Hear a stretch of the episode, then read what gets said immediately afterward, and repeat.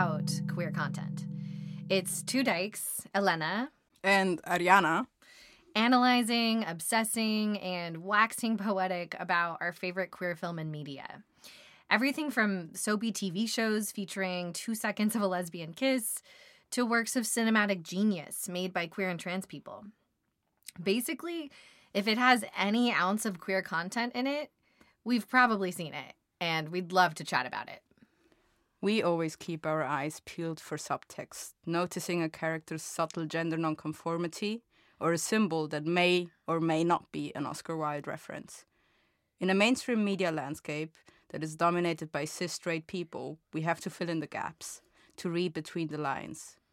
Of course! That's why we love truly queer content, the stuff that's already bursting with gay energy for us to feast on. Hmm, yeah. Hmm. Celine Sciamma is like pinnacle queer content, right? Like, Yes. I feel like she's the kind of she's the feast. Yes, that's what we're aiming for. Yeah. That's what we want. That's what we want. And I feel like most of the time we're doing this other thing, which is like looking for the gay bits in Yeah. between. So usually we watch like mainstream yeah. shows and then we obsess over like these tiny little details. But Sciamma does all the She work gives for us, us. everything we need. Yeah. She's amazing. She's and I mean, yeah, she's so today we're dedicating the whole our first show Yes. to Celine Sciamma, amazing French screenwriter, director. And director. Yeah, I mean, she really does both. Yes. And hopefully we're going to be able to share the passion that we feel for Sciamma with you today. on queer content. Yes. But before we get into it, I'm going to share another example of sort of having to read between the lines for the gay shit in Yeah. history, which is something that Celine Sciamma also does, looking to the past to find the spaces for queer flourishing. Um, but I'm going to share some Emily Dickinson poetry. I don't know what you're going to share, so I'm really Yeah, you have no idea. to hear it. Um, I first want to share some gossip about Emily Dickinson, which is Oh, yeah. super relevant Yeah. to the poems. Um, so she was really be- she was really close friends with this woman Sue Gilbert growing up. This like her childhood friend Sue Gilbert, Mhm. and then Sue ends up marrying Emily Dickinson's brother, Austin Dickinson. Wow. Partially, Wow. people, historians, queer historians, speculate that she did so so that she could maintain a long term relationship with Emily Dickinson. So it was kind of like, I'll marry your brother so we can keep fucking.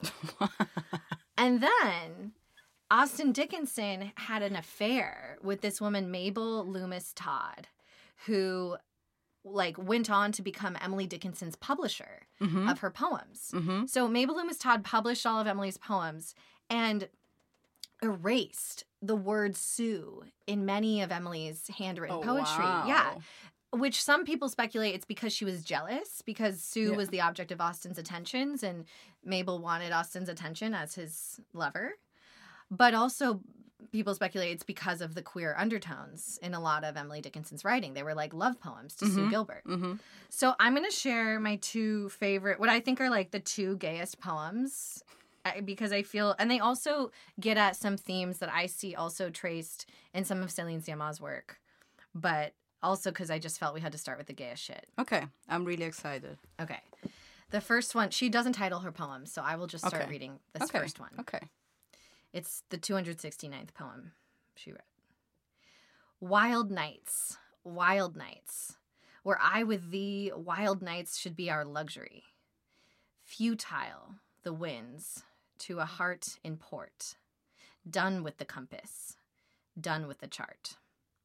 Rowing in Eden, ah, the sea, might I but more tonight in thee. Okay, so now I'm gonna explicate how gay it is. So Please do. Wild nights, wild nights. I mean, first of all, like they're like romping. Like it's like Yeah. they're like having it's like Yeah. ooh, crazy nights. Okay. Were I with thee, like if I were with you, wild nights, we'd be having crazy times together. Yeah. It would be great. Futile the winds, like nothing could stop me, Mm-hmm. stop my heart from being in port. Like my heart at home Mm-hmm. with your with you. Mm-hmm. Done with the compass, done with the chart. We're gonna have such crazy lesbian sex. We don't need no rules. Yeah. Like rules don't apply. Yeah. right? Done with the compass, Yeah, done with the yeah. chart. There's no there's no There's just intuition. We into don't need exactly any guidance. exactly rowing in eden rowing through the Yeah. the garden of eden the fertility center Wow. That's Paradise. paradise aka Yeah. vagina that's talking Fuck about yes. ah the sea wet ass pussy the sea might i but more tonight in thee that's like Mm. fully like penetrative something you know like that's like It's so explicit. it's so explicit no it's so explicit when i read it i was like this is about sex Yeah. yeah. Might I but more tonight in thee. In thee. Wow. Like, anyways. And that's written in the first person from Emily Dickinson. So she's talking about having gay sex with Sue Gilbert. Okay, the second one. I'm really impressed by that. Isn't that Yeah. amazing? I believe me, there's like a treasure trove, but the amount of gay shit in Emily Dickinson's work is insane. Yeah, because you had told me about your fascination with Emily Dickinson, but I I mean I didn't really fully understand it. You're gonna understand now. Okay. Okay. This is the one that I also feel is really relevant to um Portrait of a Lady on Fire, which Mhm. is Celine Sciamma's most recent work or not No, most recent, no, but not anymore. not anymore, true. But seminal work. hmm Um so just in this poem, actually on the opposite page of the poem, the word Sue, the name Sue was Mhm. erased by Mhm. Mabel Loomis Todd. hmm So it was like written out of history was the fact that this was a poem for Sue. hmm But now you know this was a poem yes, for Sue. now I do know that. Her breast is fit for pearls, but I was not a diver. Her brow is fit for thrones, but I have not a crest. Her heart is fit for home. I, a sparrow, build there, sweet of twigs and twine, my perennial nest. So this poem is like a lot sadder hmm because I think it's really like, you know, in the trappings of society, Emily Dickinson can't, is not a diver, does not have a crest, does not fulfill the normative position that would Mhm. allow her Mhm. to be close to this person. But she, so in, in, in that impossibility, she becomes a sparrow, which a Mhm. sparrow was also also often used as a symbol for Jews, which Anna told me earlier tonight Okay. because it's uh, sparrows fit into the tiny crevices. Like they're very small Mhm, birds that mhm. create nests in very small spaces hmm and are sort of nomadic in this way. Yeah.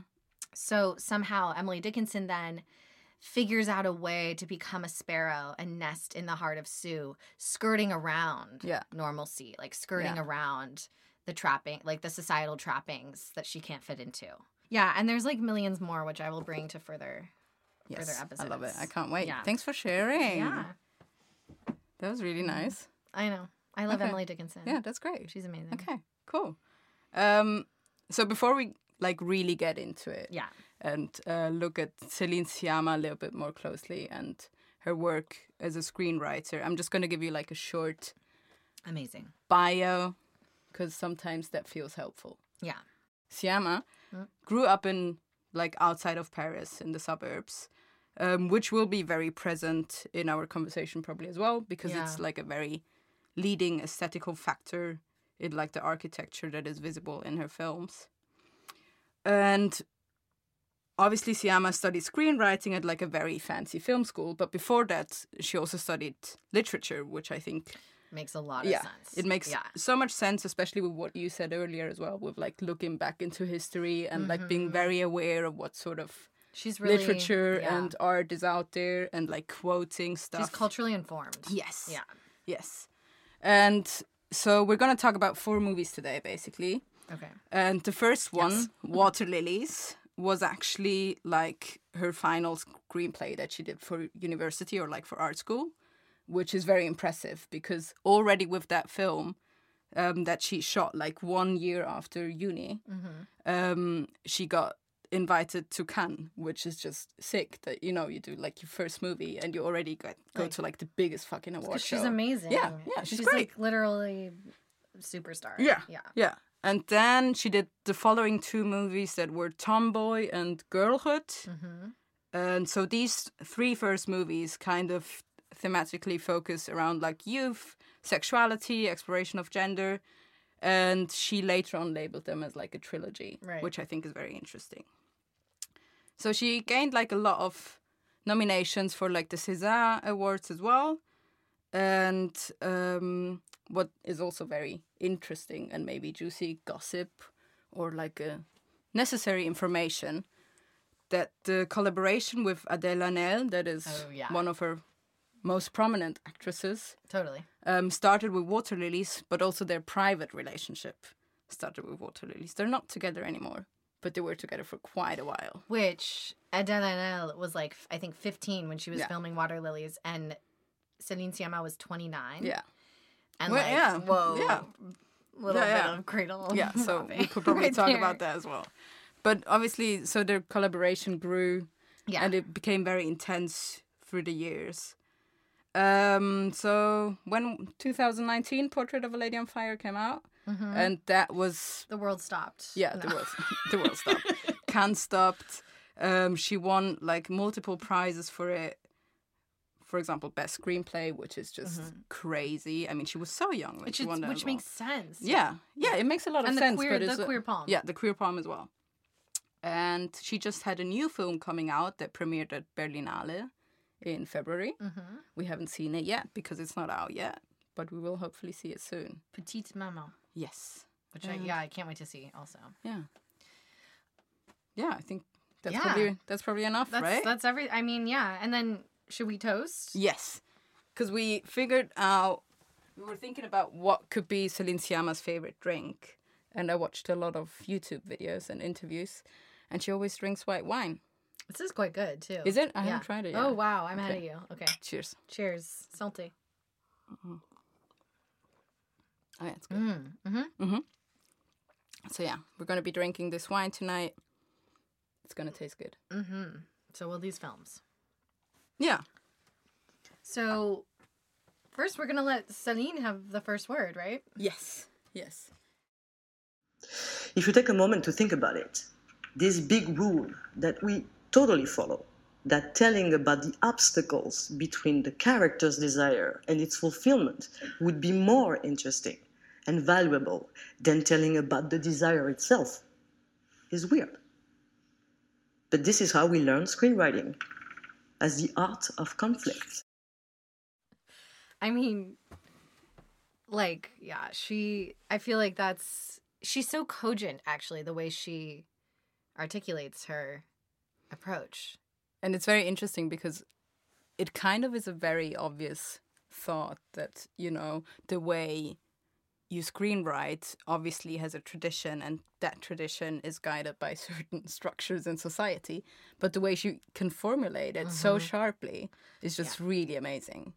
And like that, we've been focusing on the unfun Yeah. stuff too. Like, Yeah. I'm just like, wow, yeah, of course, a feminist praxis would be like, focus on the delicious, Yeah. desirable, you know, the the desires and not the shit impeding your life. yeah. yeah. Like it, it's it, it blew me away that I had even myself swallowed so much that conflict is the heart of narrative. Yeah, right? That like this pessimistic attitude of I need to have like this friction to move Yeah. on. And I mean fi- friction is important, but it can also be like a positively connotated friction. Yeah. But somehow it- it's just it also feels really like in a way I, I was gonna say something bold, say it's almost queer phobic. Like I actually Mm. feel like it's like it should be hard and we're gonna make movies about the struggle, you know, and that feels really built on patriarchy and Yeah. white supremacy and Yeah. power structures Yeah. that are purposefully keeping people down. Yeah. And so for Celine Sciamma to be like, let's make films about the joy, the things we want, Yeah. and not the impediments to those things, it's like, Yeah. Are we, yeah, what have we been waiting for? Yeah. So this whole like actually trying to figure out your true desire, this way of approaching text or characters or stories just in general, um, is such a simple way of, of or like such a simple perspective of how to look at it. Yeah. Um, so that's what we're gonna do. We're we're just gonna look at the way she writes her screenplays, Yeah, we're gonna look at what she does. But first, we're gonna share a bit more about like how she does what she does, Yes. she explains in the some of the the rest of the talk we shared. Step one. No, you're doing step one. I'm doing step one. Yeah, yeah, okay. yeah. Okay. Um, so she starts with like trying to identify her global desire for the film. So you know what what do I want to do in this movie, and then trying to really get to the point of it and be honest about it and commit to this thought and to this desire. Um, and there's just like different aspects to this desire. There's, for example, uh, the political desire or like the aesthetic desire, the production desire. So, what sort of message do I want? How do I want it to look like? How do I want the work to be? These are just things that she tries to formulate before she even starts writing. So, this is step one. And then step two, she of course allows all those desires to infiltrate her mind but then she also is she's really a formalist so she mm. she she was talking in the in the lecture about all these visions she had of scenes she wanted like she didn't mm-hmm. know why but she knew she wanted these mm-hmm. scenes so she makes a list of her desired scenes what and the desire can stem from like just a formal desire but also like an emotional desire like mm-hmm. i need these scenes i want these scenes mm-hmm. So the desired scenes she makes a list. Yeah. Then she makes a list of the needed scenes like okay i'm making a love story like for portrait of a lady on fire. So i need to have like a first kiss scene. Mm-hmm. how and then she tries to take the list of needed scenes and transfer them to the list of desired scenes like somehow combine them so that there are no simply needed scenes, but everything invokes desire in mm-hmm. Celine. Mm-hmm. And she gave the example of like if she has a desired scene and then there's a needed scene and then there's a desired scene, she deletes the needed scene. So she asks herself to go from point A to point C and fully avoid point B and in so doing forces herself to experiment. Yeah and it just it's a very radical act of of like how to screenwrite and the bravery it totally. it forces to have is just incredible but it really works. It really works you see it in her yeah. film she totally ignores yeah. conventions like yeah. portrait has 69 scenes. Yeah in like a two hour movies which is which crazy. most films have 120 like that blew me away. Yeah. Yeah. Okay step three. Yeah uh, so step three is so you you did the process of like putting every scene on the desired scene list, and then you start to write it chronologically, and then when you when you are done with this point, you reread the script and you try to again find the global desire, um, to really be aware of of how it works connectively. And we were talking about the the fact that for portrait, for example, she mm. wanted it to be a love film, like a story, a love mm-hmm. story, but also the memory of a love story. And for that, then she found like a motive that we're going to talk about as yeah. well. Anyway, that um, kind of connected this and was like a symbol that went through through the movie to kind of connect these dots. It's like she's listening at the end. Mm. Like she does her process based on her desire, mm-hmm. and then she looks back at everything she's created from her desires and, and listens to those yeah. desires yet again. Yeah. So that out of that emerges another desire. Yeah. And you're like, She's yeah. like masturbating in film. Yeah. It's pretty amazing. so this is the method. Very yeah. quickly, very shortly. And now we would just want to talk about the movies, yeah. right? We're just gonna go through them chronologically. Gonna go, we're gonna share a scene from each, and we're gonna just talk shit about it, basically. Yeah, like good shit about it. Yeah, and so we're gonna start with the first movie, which was Water Lilies. It was um, produced in two thousand seven. Mm-hmm. In French, the title is Naissance des pieuvres, which means the birth of the octopuses or octopi.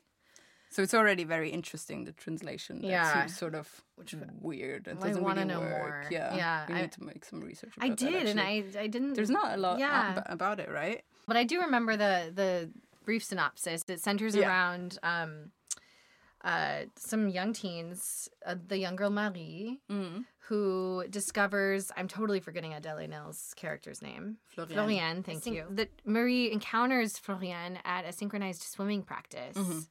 and is totally taken with her. And the movie is ju- basically just follows Marie's sort of obsession with Floriane mm-hmm. and their eventual kind of mutual relationship and mm-hmm. and this unfolding preteen encounters with sexuality and friendship and mm. I don't know, I don't even feel it's worth sharing all the plot points because No, I think that's enough. I the think film doesn't really do about. more than that. Yeah, yeah that's what's really it's cool. Simple. Super simple. Almost a not like non plot oriented yeah. film. Yeah. Um so we're gonna watch a scene that is kind of later on in the movie. Yeah. So Marie is totally obsessed with Floriane, and there's clearly like eroticism between them in a way. And um, at some point, Floriane asks Marie to uh, basically like sort of have sex with her to mm. break her hymen because yeah. everyone everyone thinks Floriane has already had sex Yes. and she wants to have sex with this boy. But in order to, she's worried that he'll find out, like, oh, she hasn't slept Yeah. with other people, and that will, you know, limit her from having sex with this Mm. boy. Mhm. So she asks Marie to break her hymen. Mhm. And at first, or this is what This is what this is what we're, we're gonna, look watch. at. So I'm not gonna give it away, Yeah, and we'll yeah. say it after. Yeah. Yeah. Great.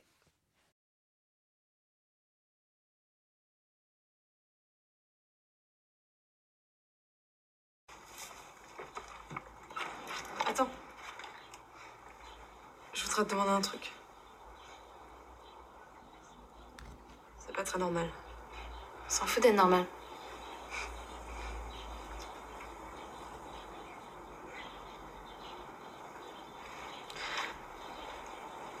Je voudrais que ce soit toi, Marie.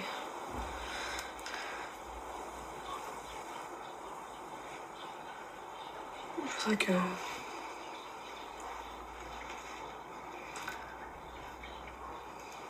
que tu sois la première.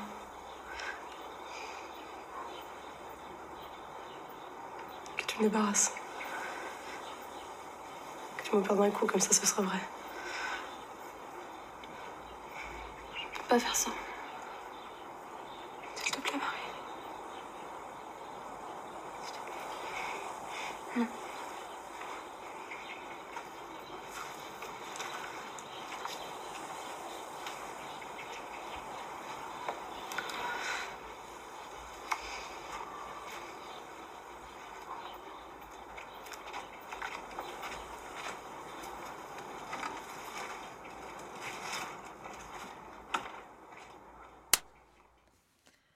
So yeah, this was it was a scene. Uh, maybe we can just kind of We should translate right it, because it's in French. as you might have noticed.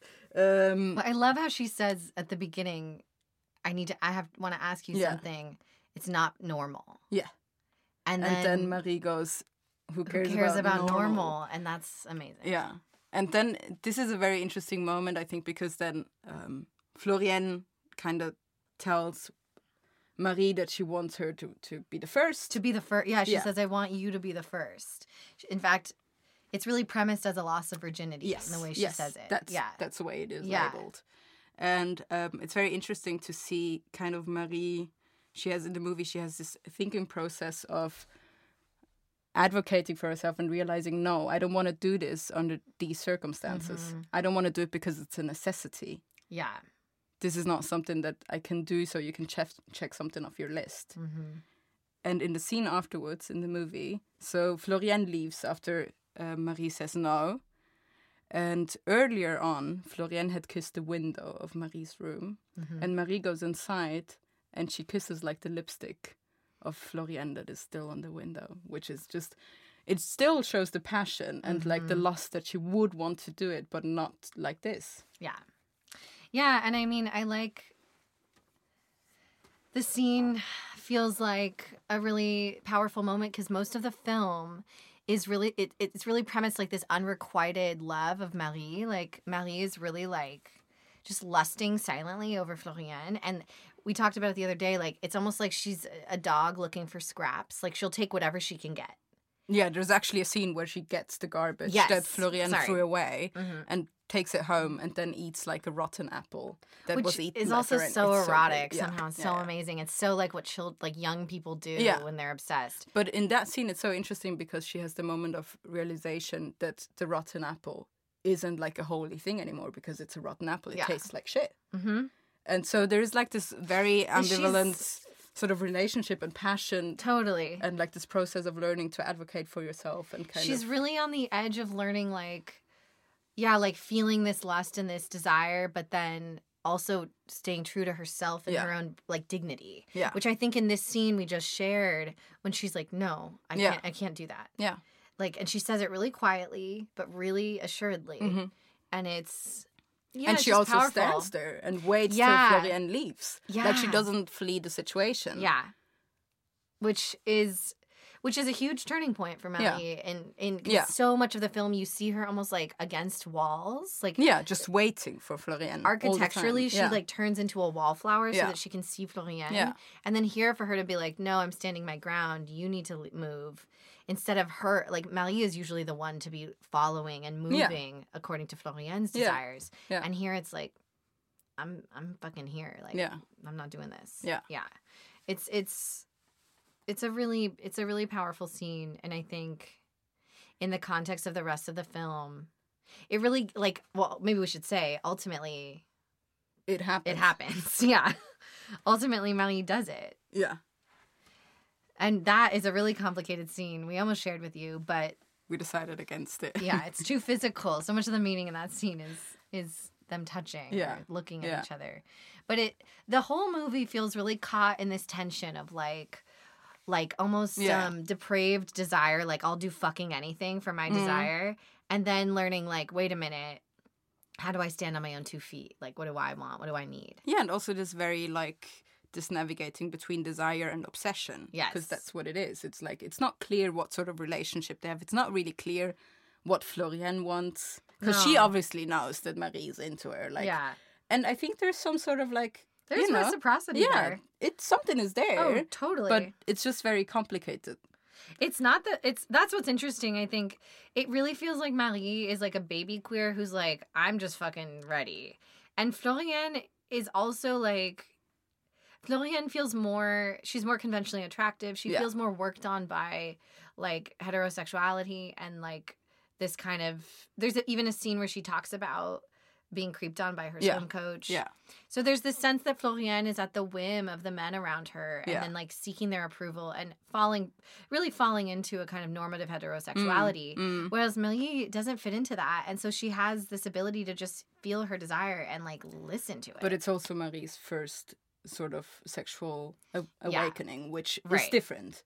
right. Floriane's already Yeah, had a sexual yeah. awakening. Yeah. But I feel somehow that this I guess what I'm saying too is that Floriane also feels queer Yeah, in the she film. does. But She does. it's different queerness than yeah Mally's. it is it is Yeah. absolutely Yeah. i think because you were talking about like this this connection between like floriane and the guys that surround her um that in the in the way the movie's shot there are a lot of like mirroring of marie's behavior that like she she kind of focuses or orientates herself the way she sees floriane interacting with uh, francois which is like the guy she wants to sleep with and stuff like that. And there's Yeah. like a lot of scenes that kind of duplicate themselves, um, where they exchange Francois for Marie, and it's just very intense the way it sort of navigates this. Totally. Do you want to know a fun fact about Water Lilies? Please. It was shot in Celine Sciamma's hometown. I That's did why know it's so ugly. I did know that. It's such a specific architecture. yeah.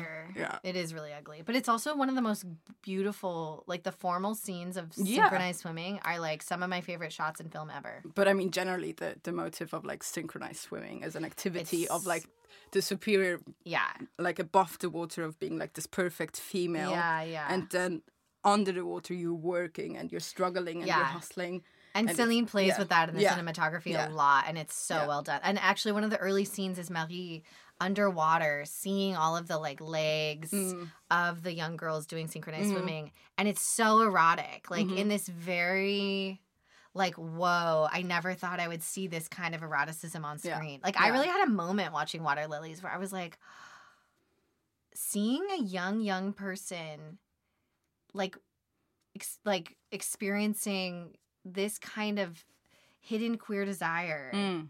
was really intense for me. I was like whoa i've never seen this on screen. Hmm it felt really special actually. It did.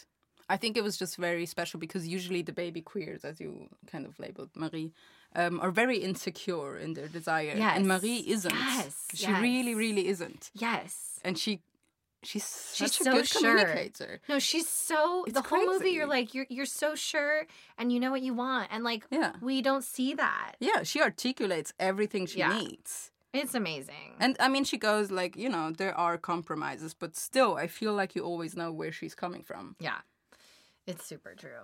She's an icon. Um, maybe we should go on to the next movie. Yeah, the next icon. um, so the next movie would be Tomboy. Um, it came out in 2011. and it's So four years after. Yeah, right? four years She's after, Doing yeah. like three to four years, she makes movies. yeah, that's that's the rhythm. Um, so this is about like a family that moves to like a new place, and there's this kid that is like the main character, um, about ten years old, and it's a gender non-conforming child. I would say now. Yeah. Yeah. Um, so they move to this new place, and suddenly the opportunity arises to kind of experiment with the gender identity Yeah. and um, so they they just kind of adopt a new name and now we are gonna actually hear this scene Yeah. where this moment happens and then we can talk about it a little bit more maybe Yeah. Getting the new or the choosing the new name Yeah. in that moment. Okay. Tu cherches les autres Je t'ai vu les regarder. Ils sont déjà partis. T'es nouveau? Moi, on est arrivé hier. Moi, c'est Lisa. J'habite ici. T'es timide. Je suis pas timide. Tu veux pas me dire comment tu t'appelles? Michael. Je m'appelle Michael.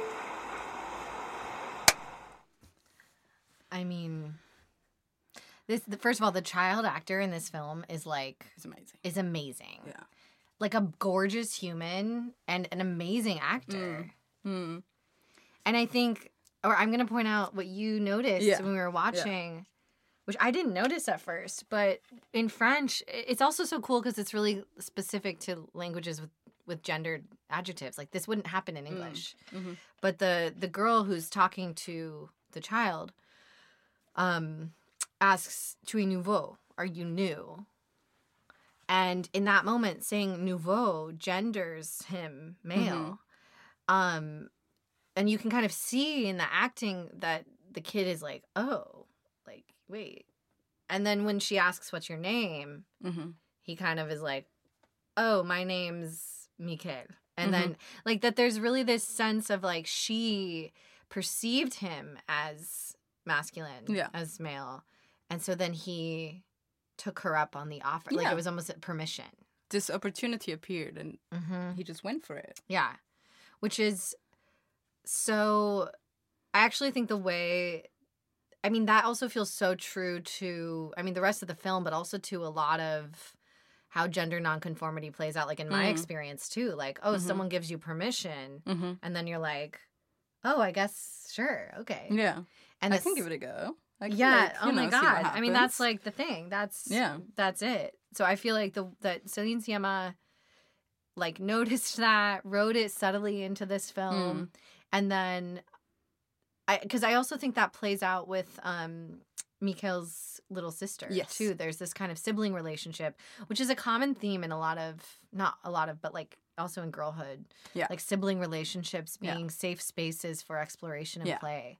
And that so Mikael is like very masculine with his sister too, yes though I think doesn't use this chosen name Yeah. with the sister. But it's but there's this kind of freedom. And then I think she the sister sees Mikael She finds out because Yeah. Lisa, the girl Mikael just talked to in the scene, um, stops by at their house and is looking for Mikael. Yes. And Jeanne, the little sister, sort of, it takes her a moment, but then she realizes that this is actually, you know, her sibling. Mm-hmm. And in the first moment, she obviously wants to kind of tell their parents. But then Mikael and Jeanne kind of create this bond of, okay, uh, you can come outside and play with us. It becomes And- actually like yeah. a moment for Jeanne to be included because Yeah. she wants to be included Yeah. because she's so much younger. Yeah. And there's this funny thing where like solidarity, it's like solidarity. Yeah. It, it's really a a cool moment. and there's also this night like later on they're having dinner with their with their parents and then uh, Jeanne brings up this name Mikael and this boy that is in the neighborhood and that she really likes and so she she kind of starts to really love Mikael as Mikael It's really sweet. yeah It's gorgeous. I mean, Yeah. the way she wrote that sibling relationship is amazing. And then Yeah. also right after this scene with where Mikael self-identifies as Mikael by meeting Lisa, and he goes and plays this game Yeah. with the other Yeah. boys.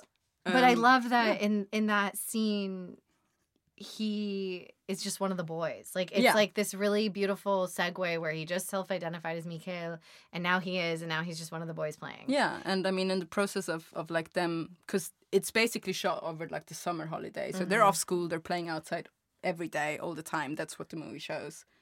And um, there are like a lot of the scenes where you can kind of see Mikael looking at the other boys and kind of adapting their physicality, like taking off his shirt, spitting around, and all these Yeah. like little subtle movements. little of, like, copying. Yeah. yeah. and like you can really see this process, and it, like you know, he really becomes part of the group. Yeah. But it's you're right. It's cool that Celine Sciamma really captures these subtle, like you you watch Mikael watching the boys, Yeah. and then you watch him do what the boys Yeah, just did, yeah. and you can really see him. It's just, and then you see his sort of self satisfied expression, and it's mhm. just so It's well. everything. It's every yeah, it's right. It's it's again something that like I haven't seen much Yeah, on screen. yeah, like this kind of queer joy. It feels Yeah. like trans joy. it is. Like yeah, it is. really cool. It's such a. It's also just a gorgeous film. The way she builds this film just around these very young children Mm. playing, it's like wow, you made a I whole mean, film. Not a lot. Nothing else happens. I No, mean, the ending happens. changes, but apart Yeah. from that, there's Yeah. nothing else going on. They're playing. Should we all say? day long. Should we say what happens? I don't know. Do Yeah, I know. I think it? everyone should watch it. Yeah, I think watch so too. it. Great. I think so too. I would recommend. yeah, it. it's true. We we shouldn't say, but you should watch it. Highly recommend. yeah, yeah. It's on Mubi right now. Oh yeah. So, I need to get Mubi. Yeah. Okay. okay. Next one. Next film is Girlhood, um, made in 2014. The French title, notably that Tomboy, the French title was also Tomboy. yeah, yeah. But Girlhood match. 2014, the French title is Bande de Filles, uh, which means basically in English like girl gang. And somehow I wish they had titled it Girl Gang. Mm-hmm. Like something is lost in just calling it Girlhood.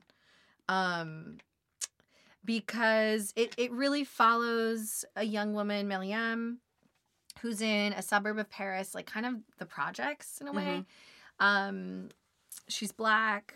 All her friends are black. She, um, she's she basically is kind of quiet. Has this, has two sibling, younger siblings, younger sisters.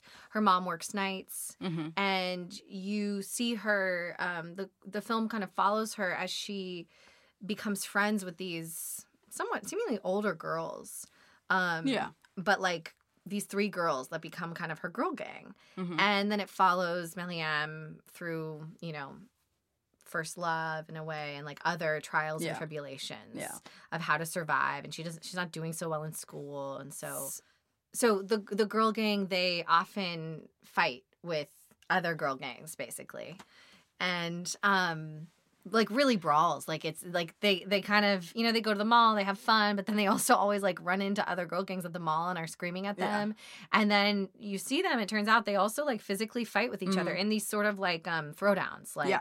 one woman against the other like for pride and honor Yeah. and I guess I should sh- sh- uh, share this backstory. Lady, the sort of head boss, Sort of, of le- leader of the group, of? She totally is, Lady. But like, mm, yeah, No, we need to talk about it a little bit because I think it's more complex than just saying. it's totally more complex. She's, she's not the full on leader, but like but she sort she of has is. some sort of yeah, alpha. and she has some alpha energy. And she has a she does a throwdown with like a person from another gang in a way, Mm.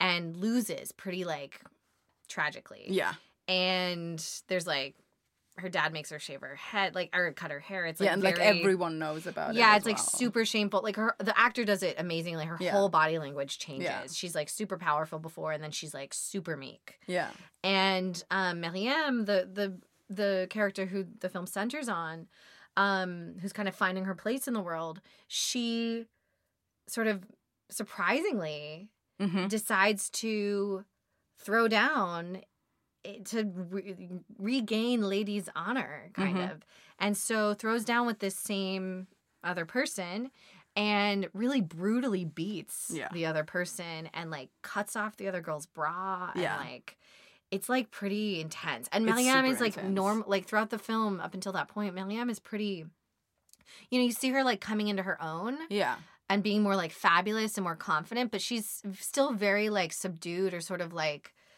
I don't know, I wouldn't call her aggressive at all. No, no, not at all. She takes on some of their aggressive behaviors, but like yeah, but that's more about adapting Exactly. to what her Yeah. surroundings kind of So this her. is sort of this moment where you're like, whoa, Meliam is like stepping into Yeah. a different kind of power. So she does that, and then she goes to tell Lady that she's um, won, and this is Yeah. that scene. I don't want to Yeah. say more than that.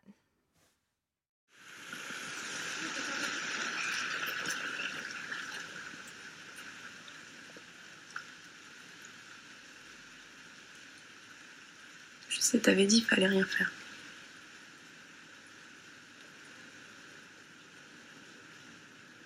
Mais je l'ai fait pour toi. Arrête. C'est très bien pour qui tu l'as fait. Tu l'as fait pour toi.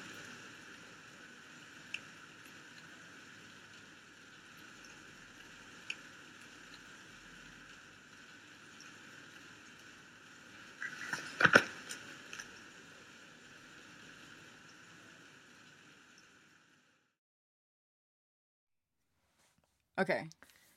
I, I mean, I really love the simplicity of this scene. Or, like, I think also the writing is super tight in this. Yeah, I mean, there's no added details. It's just this conversation of like, you know, so Lady and Marieme kind of stand across from each other, Mm-hmm. and there's this conversation about why did you do what you did? Well- because I didn't ask you to do that. I specifically specifically told you not to do yeah. it as well. Well, Lady comes and has this energy of like, what the fuck? Yeah, And why did you Meliam's do like. I know you told me not to, but I did it all for you.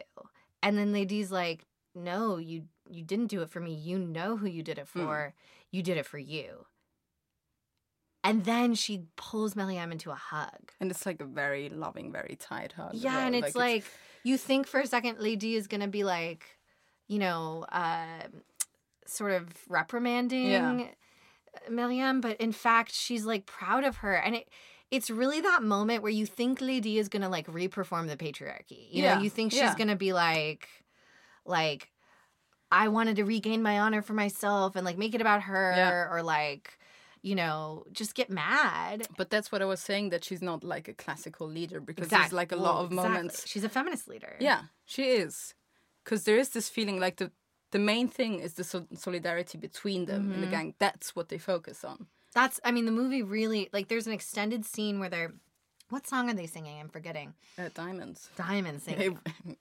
I mean, I don't mean- want to spoiler it, but it's one of the best oh, it's scenes I mean I've seen in a long it's so time. good. It's so simple. It's basically just them singing diamonds. yeah, like, but it's amazing, it's and so the color scheme is so good. Oh, well. it's Yeah, so like, good. it's so It's beautiful. so shot. good, and it's like you see Meliam transform throughout Yeah. the scene, and Yeah. it's that's when I'm like, Celine Sciamma, you are a fucking cinematic genius so because good. it's such a simple scene and it serves so much.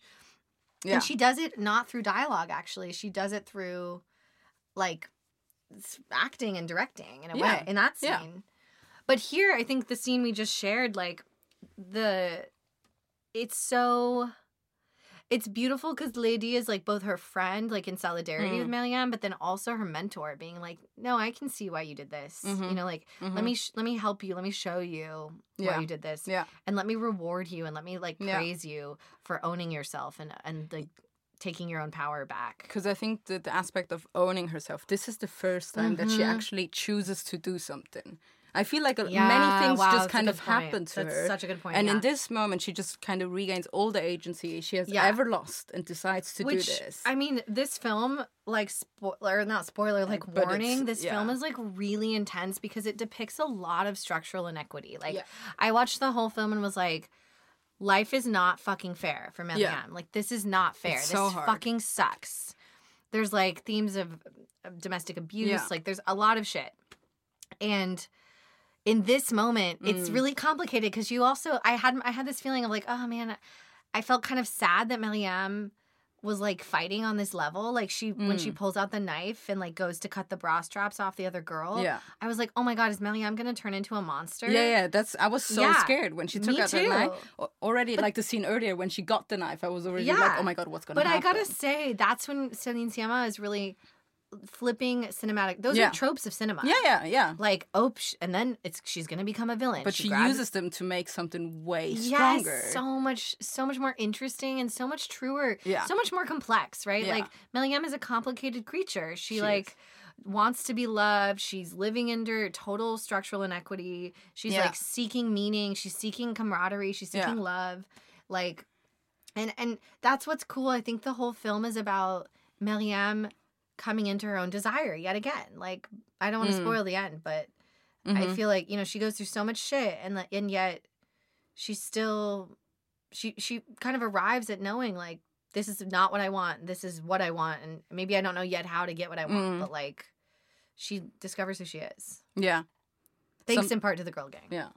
Something that I just realized that when Lady loses the fight, they they to kind of end the fight, they have to take off the shirt of the opponent. Right. Sorry. That's So they kind of clarified. yeah they so this other girl pulls off um, Lady's shirt, and in Yeah, the scene yeah. that we just watched, um, she wears the same shirt that she was wearing when she lost the fight, which I think is Ah, crazy. I didn't notice that. Yeah, That's but like whole like costume situation Wow, in Celine Sciamma's work is just like it's very present. Like they It's usually have like two or three different shirts.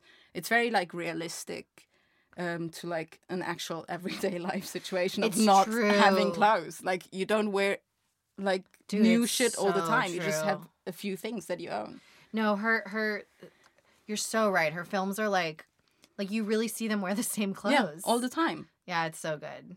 Yeah. It's so it's so simple, that choice. So also, I feel like when when Marieme then kind of cuts off the bra, it's like it goes one step further that what It was done yes. to to Lady, and it's just such a It humiliating situation. Yeah, she's fully yeah, it's- disrobes her. it's- like it's, it's it really is super. I mean, it was already humiliating for Lady to lose her top. Yeah, yeah, but this she still a is like a sports bra whole on. new level. This is a whole new level. Yeah. It's intense, but it's and it's also it's. I think maybe it's doubly complicated because we witnessed so much female solidarity Yeah. among the group of girls, Yeah. And then this moment is an act of total female like be, like traitorship you know like Yeah, like turning against this woman and like Yeah. taking her bra like it it's really it bec- it complicates the narrative of female solidarity that is Yeah. so present in the film and is it reminds me like oh yes like these people are still people like they too are subject Yeah. to all of the unique complexities and like loyalties and Mm. lack thereof that Mhm. every human has.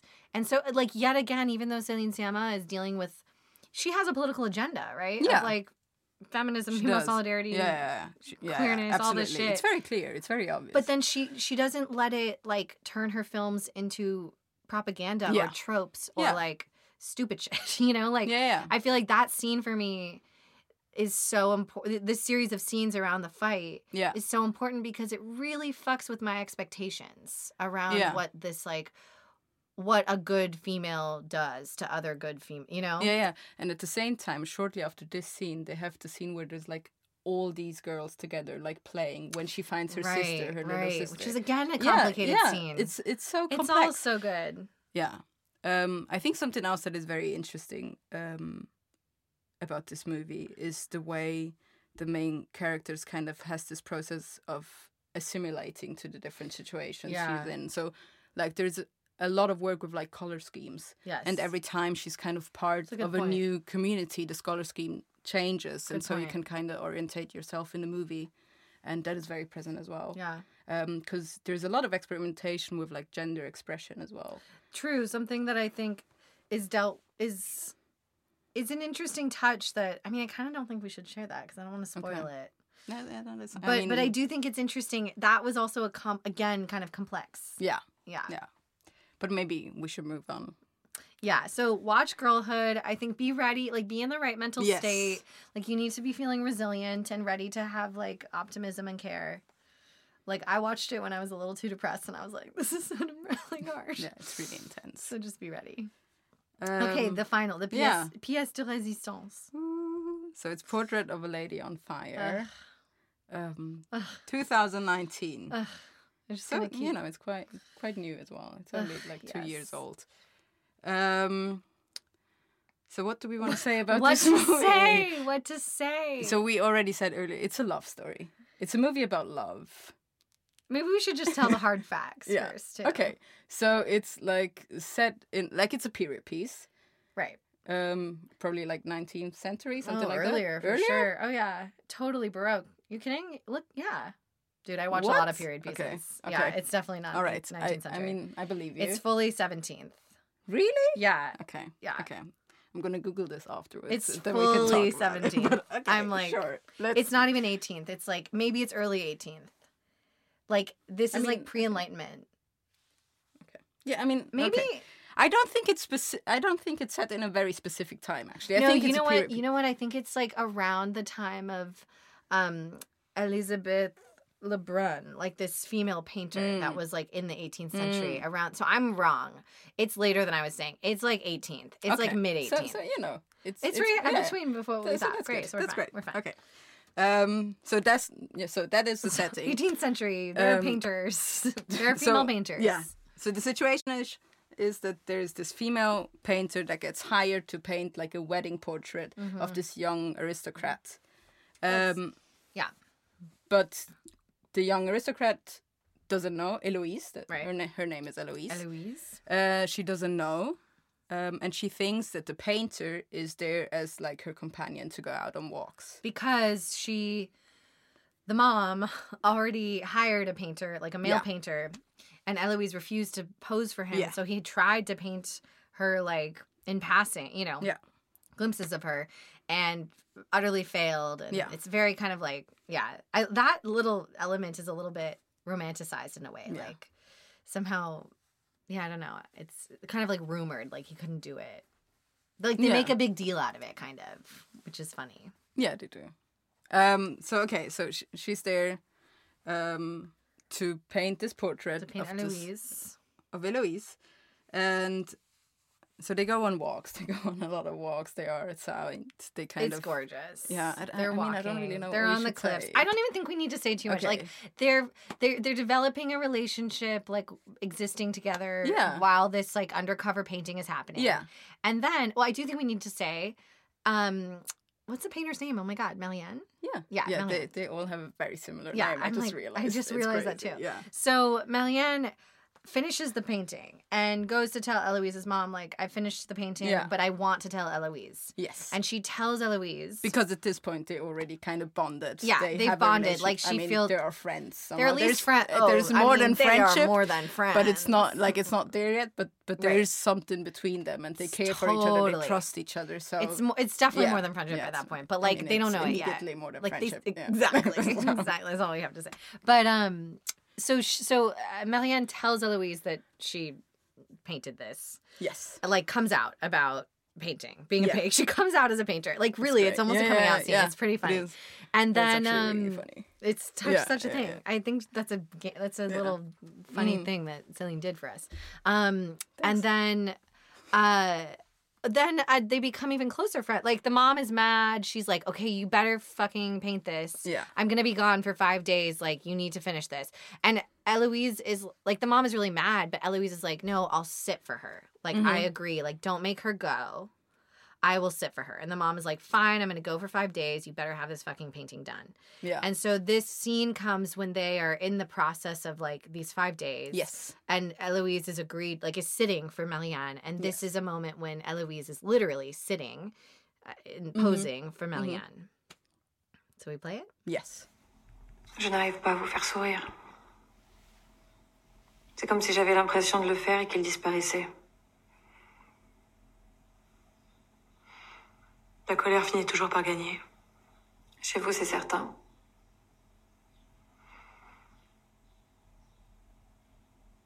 Je ne voulais pas vous blesser. Vous ne m'avez pas blessé. Si, je le vois. Quand vous êtes ému, vous faites comme ça avec votre main. Vraiment. Oui. Et quand vous êtes embarrassé, vous mordez vos lèvres.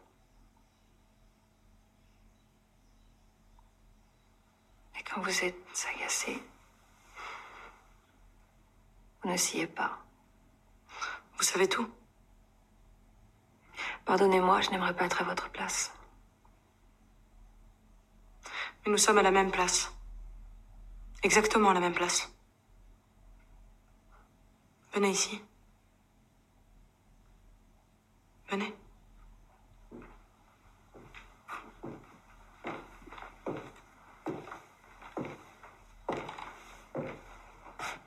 Approchez-vous.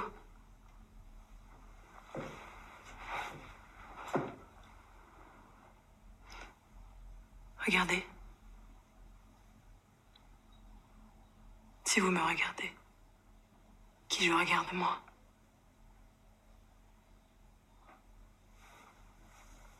Quand vous ne savez pas quoi dire, vous baissez la tête et vous touchez votre front.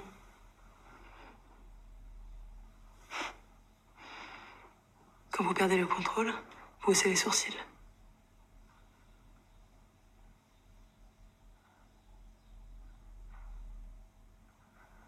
Et quand vous êtes troublé, vous respirez par la bouche.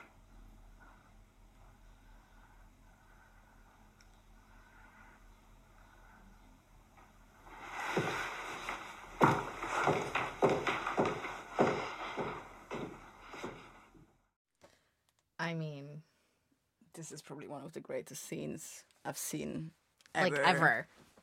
It's so like again, it's so fucking tight. Like she it does so much, this scene. Yeah, and it works on like so many different levels. So there's like the dialogue that is Okay. written to perfection. So should we we should do some translating here so people yes, get it. yes, Like, I mean, basically, I feel like short version is like uh, Marianne is like on her high horse, painter high horse, Yeah. and is sort of like joking that she can't get uh, Eloise to have a smile, Mm. and Eloise is like, "Oh, and it just always looks angry." Yeah. And Marianne's like, "I wouldn't want to be in your position," you know, kind of Yeah, like yeah. this is hard, and Marianne is then like, "Yeah, like." Oh, now I see that when you get upset, you move your hand this way, and I Mm. see that when you are when you get embarrassed, you bite your lip. Yes. And one more thing. What was the third thing? Something Um, about like when you're uh it? when you're angry or I don't remember. Okay. But she one identifies three, three, things. that like Eloise does Yeah. when she's um feeling all these emotions, right? Yeah, and it's I It's think like also, a read. Yeah, and it's very interesting because it's not just like facial expression; it's like the No, whole it's like physicality body. and that that gets like looked at. Right, which already like structurally is so genius because it's like this is a painter's job. I mean, that's Yeah. what Marianne is saying. Yeah. Like Marianne is like, this is my job is to notice your body. This is what I'm good at. This is my skill. Yeah, like, and then she's like, and I think maybe then she apologizes, like, sorry, Yeah. like I know too, I know I know so much, Yeah, like yeah, wouldn't want to be in your place. Yeah, yeah, I've I've fucked up. But she doesn't say that yet. She says it right then after she makes Yeah. all these observations, and she's like, sorry, I wouldn't want to be in your place. yeah. And then Eloise is like, bitch, we're in exactly the same place Come over, come, come here. over here, come stand here, and makes Marianne come from behind her painter's Mm. easel and come and stand right next to Eloise in her pose. And Eloise then goes, um, if I, she says, if if if you're looking at me, who am I looking Yeah. at? And is like, and then does the very same thing back to Marianne. Yeah. So again, three observations. that she goes Notices, yeah, like when you're um troubled you raise your eyebrows or i forget exactly but they're really specific again Yeah. and really erotic like really like sort of small sensual noticings um and the scene is like and and Marianne is like totally taken aback and Yeah. flustered which Eloise is like noticing the way Marianne gets flustered, Mm. which like doubly flus- Yeah. flusters her. And then she returns back to the easel, and there's all this sort of like, sort of annoyance, but also erotic tension. It's like sexy. They're flirting. Yeah. It's sort of like they're negging each other and being like, "Look, I know what you do." Like, And at the same time, this is like the core scene where like one of the motive of like deconstructing the, the role of the muse is shown in the movie. it's so it, it like it provides the structural critique, but also it's a flirtation scene. yeah, like, yeah, and it works on so many different levels. It's so good. yeah, so it's really, really like it's very short and on point, but it's everything that needs to be said is in there. The acting is amazing. It's amazing. And the camera work is also very stunning because they kind of have this shifting of Mm-hmm. like distances. First, the camera belongs to Marianne looking at Eloise, then it goes And the closer when they get together. yeah. It shifts around. By so the end of the scene, yeah. it's from Eloise's point of view looking at yeah. Marianne. So as an audience, then you are looking at the painter and not the muse anymore. And yeah. that is just so It's such a powerful smart. move. It's so it's so simple, right? Yeah. She just moves from the historic subject to the Yeah, point yeah. of view of the historic object, and then therefore repositions each Yeah. position. Like Yeah. it flips them, and yeah, it's really the whole film is premised on that kind of like wait a minute what if the hierarchy didn't exist as we understood it to or what if we flip yeah. the hierarchy or what if we be, make it horizontal Yeah, I think that's something that Sciamma said in a couple of interviews as well. That it was about a relationship that um, where the two people functioned as equals. Yeah. And this is what the mo- the movie does constantly. Every time something kind of builds up, it deconstructs it again. Which it does also. There's a like the oh, the key th- characters. The the main. There's really four main characters: Eloise, uh, Marianne, like Eloise subject, uh, Marianne painter, Mhm. mom, and Sophie. and Sophie, who's the servant. Uh-huh. But one amazing thing is that when the mom goes away, that whole time, and for much of the film, Yeah. Is there's really not she's not written in a way that positions her as lesser than Eloise Marianne. Yeah, like really the she and, and as Celine said in that in that talk that she was trying to that she wanted it to be like there were no social hierarchies. Yeah. In the little micro social structure of their world.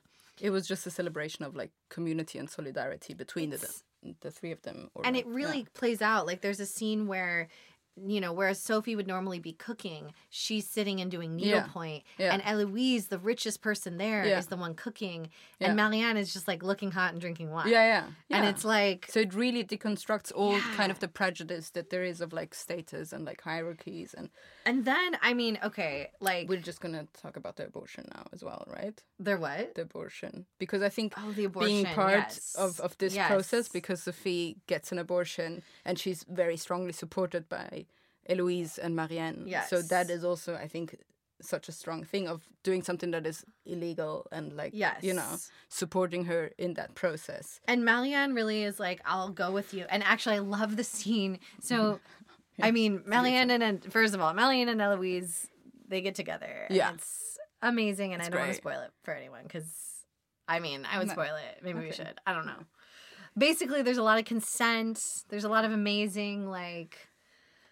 Um. Yeah, I just think the consent scene, like where Yeah. they pull down their Yeah, yeah. their mm, face coverings. It's it's so beautifully done with no words. It's amazing. yeah Um, but then uh, I love the scene where they the sit outside and wait no the the I love that scene too. That's but great. actually before that.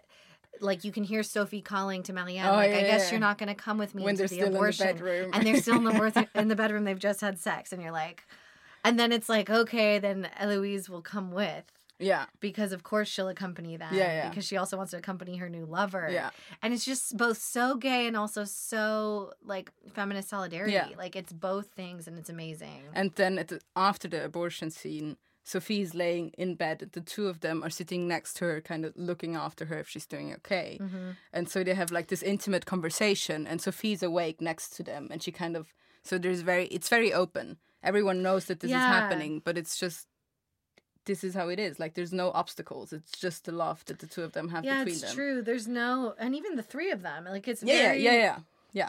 and like Marianne ends up painting, asking like Eloise and Sophie to reperform the the the scene of the abortion. Mm. Um, and it's really it's Eloise's idea. She's like, Mm-hmm. "Wake up, we're gonna paint," Yeah, and then she sets them up to paint, and it's yeah.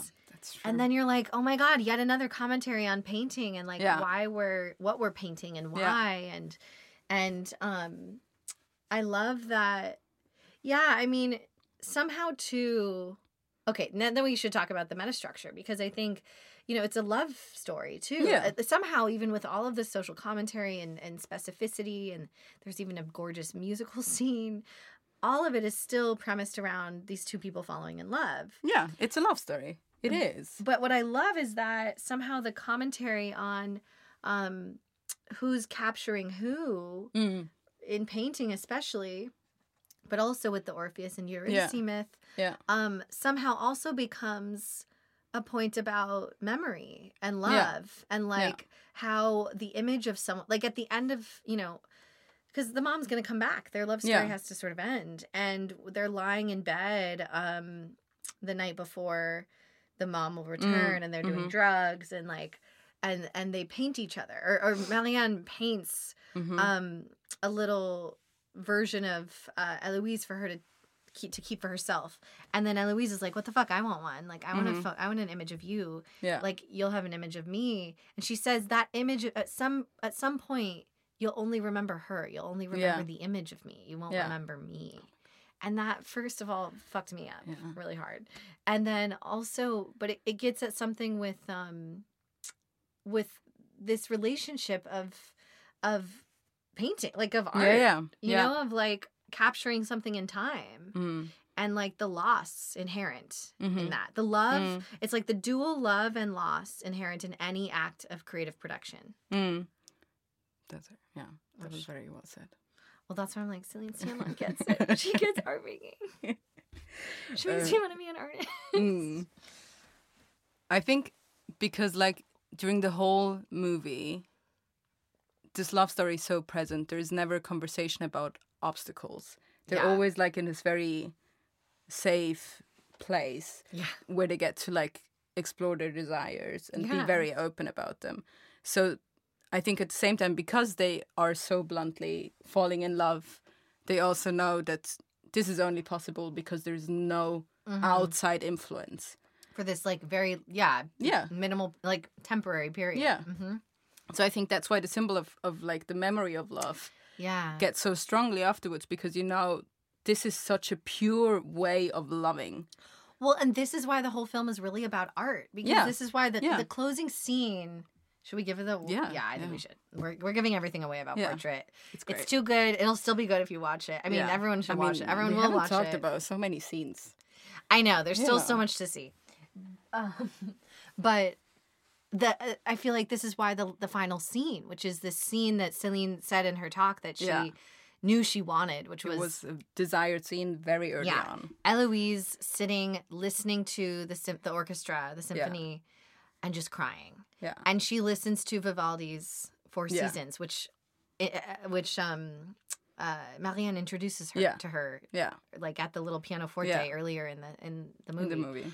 And wh- it feels to me that scene is like Eloise sobbing about all that this piece of art also holds, like all that this music holds The memory, it's the memory- all in there. but of this person but also as a work Yeah, of creation in itself like i love that that it's like both I, I just feel that it's really this amazing commentary on like the generative power of Mm, art which mhm. is so historically about you know capturing a person in time Yeah. and like the oppressive power Yeah. of art which is like the history of male artists like Yeah, abusing women that they were painting you know mm-hmm And I also think if you talk about this and we we think about the scene where Marianne finds like years later she's in Milan as well and she finds Oh God, the yeah. the painting of of of scenes, Eloise. Mhm. and then in the corner because you talked Yeah. about like the scene in the bedroom like them She- sketching each other kind of Yeah, thing. and Marianne paint, draws a little picture of herself for Eloise to keep, and Eloise chooses page 28 in a book. Yeah.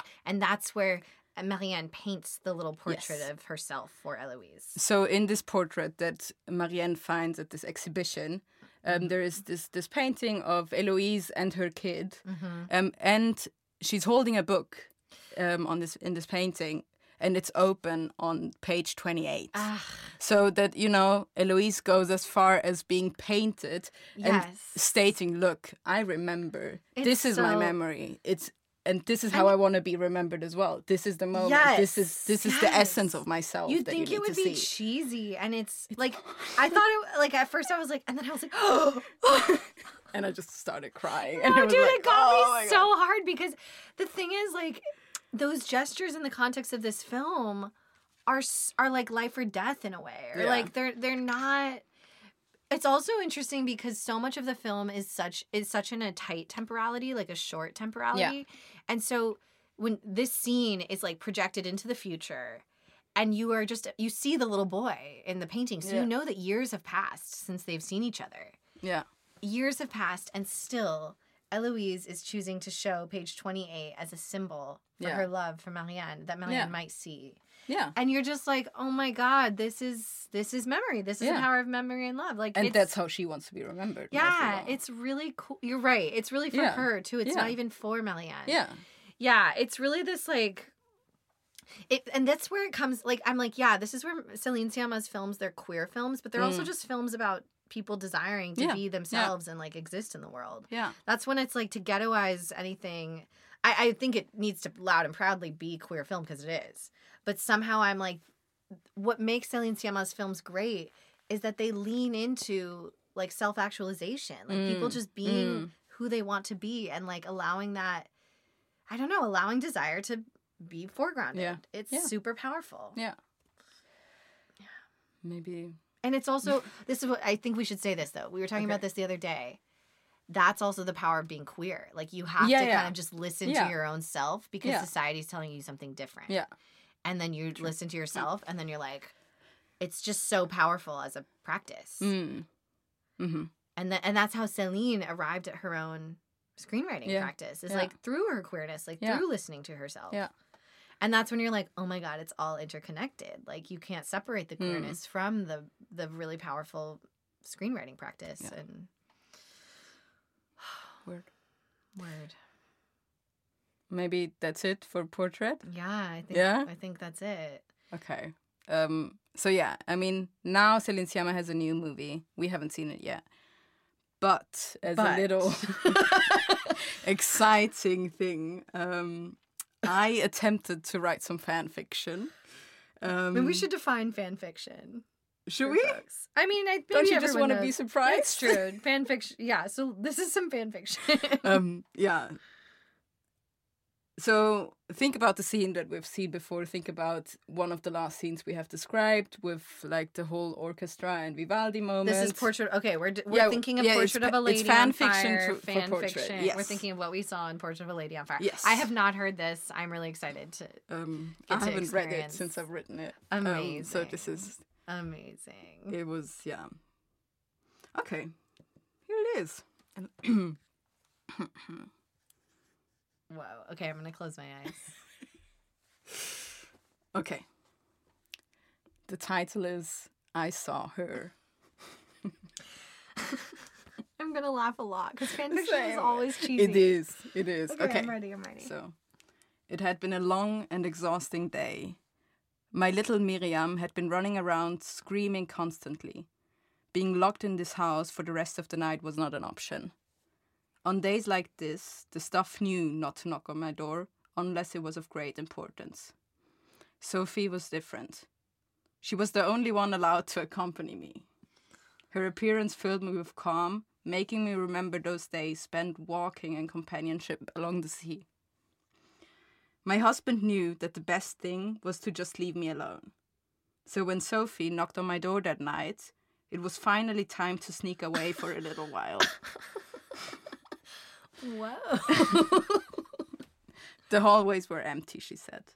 It had been more than a year since Sophie suggested these nightly adventures. She sensed I needed an escape from this mansion. We arrived at the kitchen's back door. Sophie handed me the key, and with a last grateful smile, I stepped into the dark. I walked through little empty alleys to reach the bustling Milan marketplace, where people were drinking wine and singing. The night lights painted everything with a golden glow. In the midst of it all, there was a fountain. As I walked towards it. okay. Sorry. Mhm. Um, as I walked towards it, I studied the expressions, the snapping fingers, the, the beads of sweat on people's foreheads, the sound of slightly drunken voices humming. It was fascinating. And that was when I saw her. The crowd seemed to blur out and slow down. My eyes fixated on her. Marianne was sitting on the edge of the fountain, half hidden behind her canvas, holding her palette filled with colors. The look of concentration on her face was a sight I thought I would never see again. But here was Marianne, in the flesh. Marianne is here in Milan. Marianne. Her name was stuck in my head. The only other thing I could feel was the beat of my heart that overwhelmed my ears. My chest was heavy, palms sweaty. Unsure of what to do, my feet started moving towards her as if gravity centered around her. Marianne was still a distance away from me, but the dark look on her face reminded me of the night we whispered memories of our love to each other. The same look she had when she told me she loved me.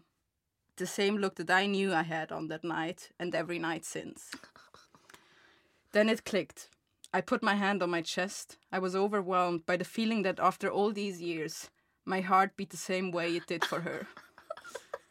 When you don't know what to say, you touch your forehead. When you lose control, you raise your eyebrows. And when you're troubled, you breathe through your mouth. And suddenly, she looked at me. Oh my. Like the end really got me. Like I literally was like yeah, that's it. you brought it back. Intertextual relationship. Yeah, I wanted them to go on. I didn't. I, I wasn't done with them yet. Dude. oh my god, I love that you brought back that scene into like I love it. Dude, you just you're doing the same thing that Celine Sciamma's doing. Yeah. Like you are memorying like you are remembering I tried. them. I tried. And then extend it's so good. Thanks. Wow. really- I also gotta say, I love the like my favorite part was Marianne is here. Marianne in the flesh. Marianne like that is such a trope of like bad romance novel. You know, just repeat the name I felt and very be like, inspired. wow. wow. Yeah. Very good job. Thanks. Very thanks. good job. Yeah, Wow. I think it's a new hobby. That's, I really enjoyed myself. I'm excited for the future. It was really good. Um, wow. yeah. I mean, yeah, I think in a way that's like the best conclusion we could offer. Yeah, I feel yeah. like this is like like you made that because it's fun. You Mhm. desired to make it and you're dealing with the memory of that thing. We're making this podcast because we desire to make it. Yeah, we just wanted to have an excuse to watch things and talk about it. yeah, and and somehow transform things in their memory Mm. or something. And I feel like so, and also just like, yeah, listen to doing things because of the the desire within. Yeah. which I feel is just so pre- like we've seen Yeah. so present in Celine Sciamma's work. I'm really happy that you just said that. I think that's a great way of looking at what we're doing right now, just kind Mm-hmm. of looking at the desire and being like, okay, this is what we need to do. Yeah, And we're going to do it however the fuck we want to do it. yeah. Um, and I love it.